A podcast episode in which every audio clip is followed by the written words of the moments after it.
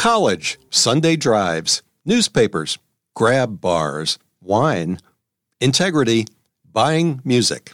Getting random with you today. Let's peek inside the mind of a boomer. This is Boomer Randomness, a podcast dedicated to the baby boom generation, with random observations about boomer life from boomers, including topics like music, movies, memories, marriage and divorce, retirement, bucket lists, kids and grandkids, travel, medical crap that old people talk about, and a whole lot more. Here is your boomer host, Bernie Lucas.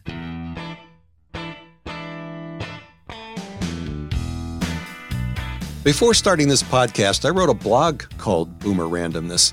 Sometimes I'd publish a post containing random observations that may or may not have been connected by anything more than that they were my random observations. So here's a podcast episode modeled after that strategy and inspired by some of my earlier blog posts. First up, overheard in a bar.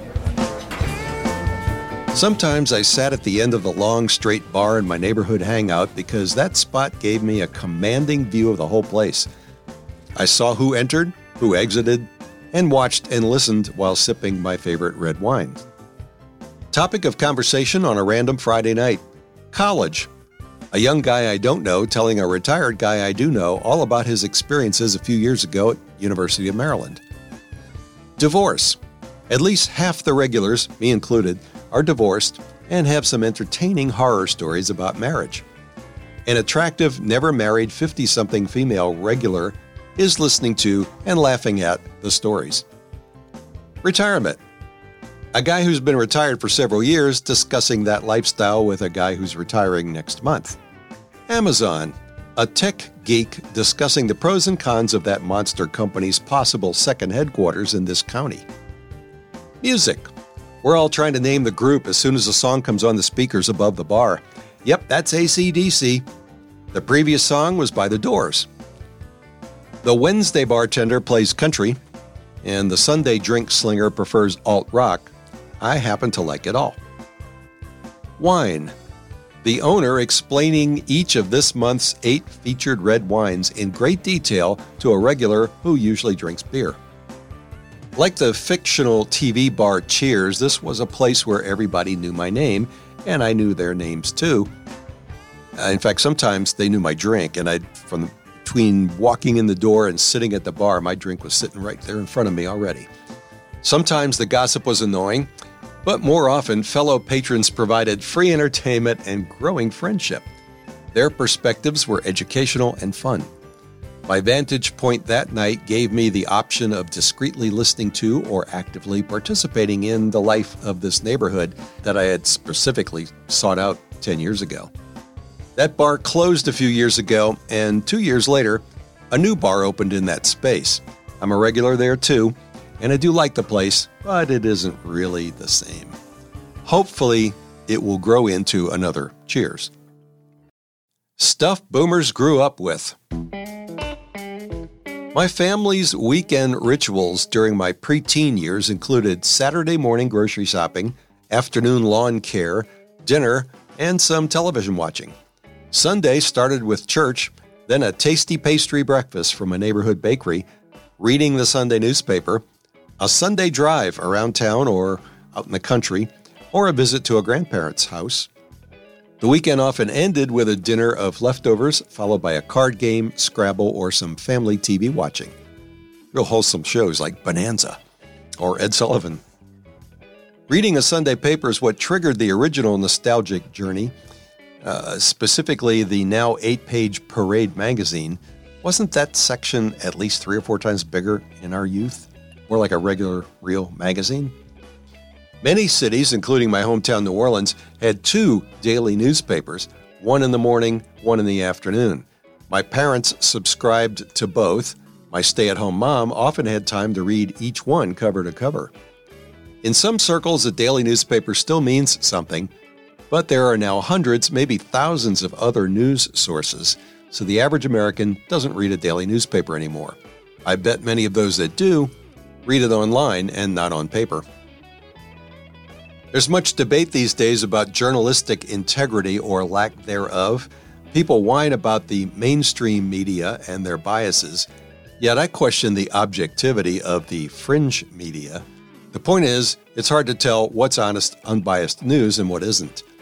The television networks of our boomer youth seem to have a high journalistic standard and went out of their way to separate facts from opinions. Today's news sources, be it television, print, online, seem to wear their biases with pride or try to hide those biases in their reporting. We sure could use another Walter Cronkite again, couldn't we? Sometimes I miss some of the rituals I grew up with. Sunday drives and honest news reporting are two of those things. This episode is a collection of random observations based on something I used to do with my original Boomer Randomness blog. Uh, here's another one grab bars and such. Dad was a hell of a planner. He bought mausoleum space more than 30 years before he died. Saved much more money than most people of his modest income level.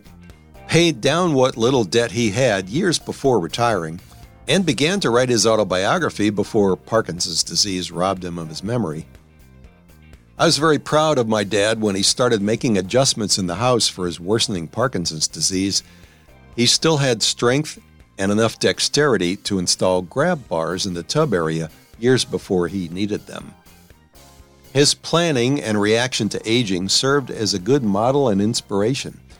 I admit that I mostly ignored his obvious advice and good examples for a long time. And I originally thought I might be working till the day I died. Fortunately, I figured some things out.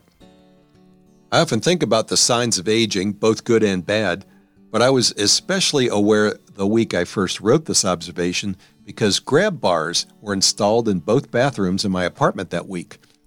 I didn't ask for them because of my age, but rather because of my MS. However, it's still a bit of a shock to actually see them. My first reaction oh my God, old persons live here.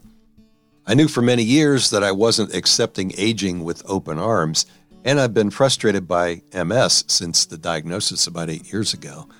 The grab bars represent, in my head, the best and worst of the acceptance and the frustration. Another aspect of those two things happened that week. Walking is sometimes a challenge for me, and I was reluctant to accept that a cane might be helpful. I used a walking stick that hikers use because it looked less like a cane, and I used it one day that week while walking around an Oktoberfest event in my neighborhood. Although I was self conscious about it, I'm glad I had the stick. My sense of practicality and reality began to slowly push aside my ego. Slowly. If you're in this position, I strongly urge you to find a way to accept these things. My parents accepted aging reasonably well, and I'm finally starting to learn from their experience. Maybe if I keep saying that out loud, I'll actually believe it one day. For now, I'm still trying to pretend I'm the age I look, rather than the age I am. Maybe grab bars and my cane will help me reduce the denial, accept the realities of aging, and just keep on living the wonderful life I actually do have. Boomers and music. Buying a song back in the day, 60s, 70s, 80s, even 90s, you go to a store, search for the album on vinyl, later on cassette or CD, take it to the counter, stand in line, pay the cashier, go home, put the thing into a player in one room in your house, hit play, and enjoy your song.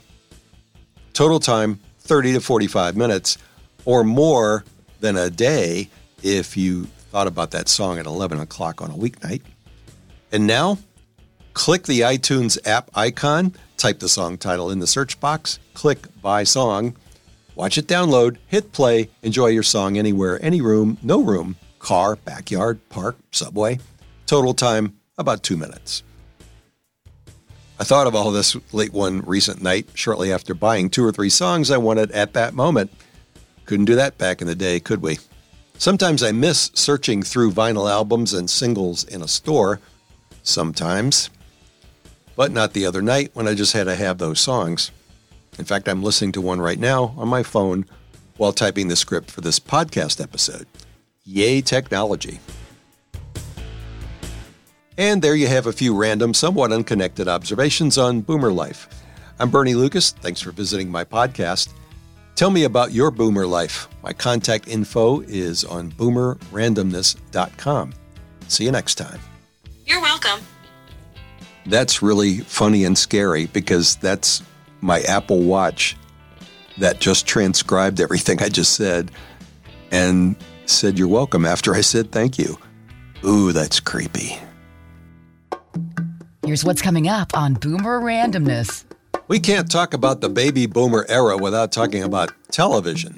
And a friend of mine who probably knows more about TV shows than anyone else I know is my guest in the next episode. Learn more about Boomer Life at boomerrandomness.com. Check us out on the Boomer Randomness Facebook and on Twitter at BoomerRandom1. Okay, Boomer, thanks for listening. And tell everyone you know about Boomer Randomness.